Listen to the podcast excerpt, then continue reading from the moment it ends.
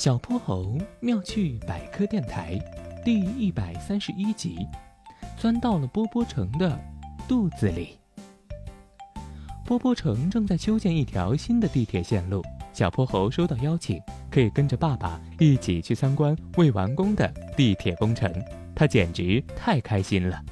父子俩沿着台阶下到了几十米深的地铁施工现场。在忙碌的施工现场，有一台超大的机器，正像蚯蚓一样把前面的泥土沙石钻出一个大洞来。小泼猴忽然冒出了一个奇怪的想法：爸爸爸爸，我觉得我们正在波波城的肠子里。哈哈哈哈，你这个想法相当有趣啊。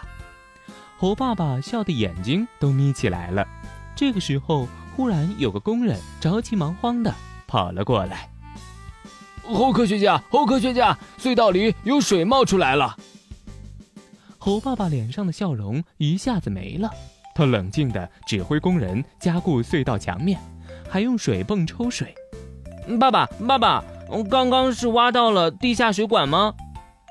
小泼猴对这个情况非常好奇。爸爸指了指头顶的隧道，不是的，波波城靠海，雨水也多，地下水离地面很近，在地下施工的时候经常会有地下水冒出来的。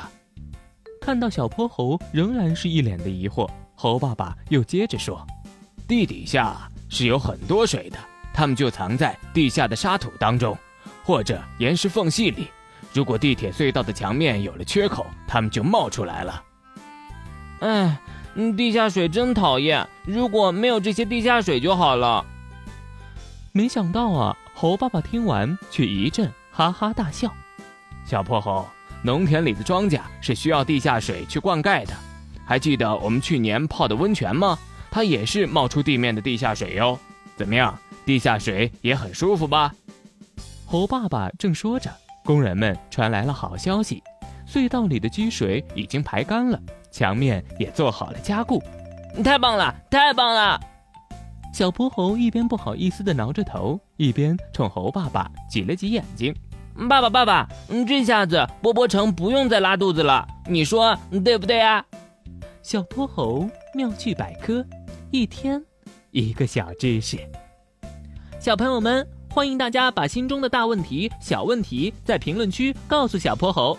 如果你的问题被选中，小泼猴不但会用一个故事告诉给你答案，还会有一件小礼物送给你哟。